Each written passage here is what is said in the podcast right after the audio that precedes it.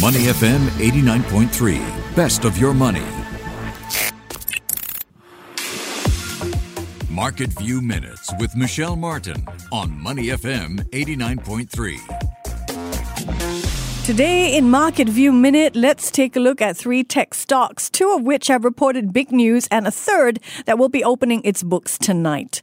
I'm going to start with BioNTech. A couple of years ago, if you'd asked me about the company, I would have had to Google the name online. Now, though, the German company has become a household name thanks to its partnership with Pfizer on the COVID-19 vaccine. BioNTech's COVID vaccine uses groundbreaking mRNA technology, which works by tricking the body to produce a harmless piece of the COVID virus, which in turn triggers an immune response. mRNA vaccines are reportedly easier to produce than traditional ones, which require an actual piece of a virus to produce an immune response. Now, BioNTech plans to apply this new technology to another disease malaria. It says it will begin clinical trials of a mRNA malaria vaccine next year.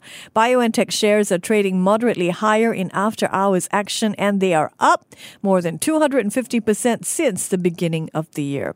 Next up this morning, Tesla, the electronic vehicle makers have topped 1 billion US dollars for the first time.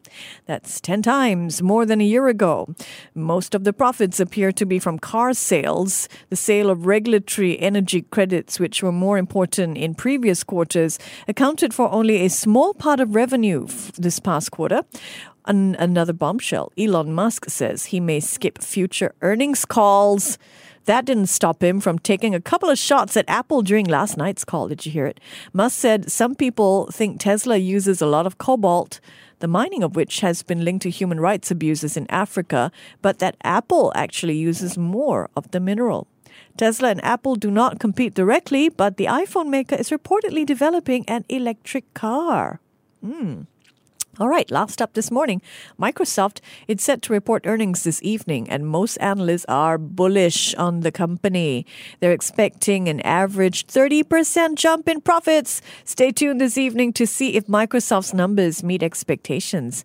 In the meantime, if you are looking ahead, Goldman Sachs has a buy rating on the tech giant. It set a target price of 340 US dollars a share. That is 17% higher than Microsoft's close overnight. Market View Minutes with Michelle Martin on Money FM 89.3.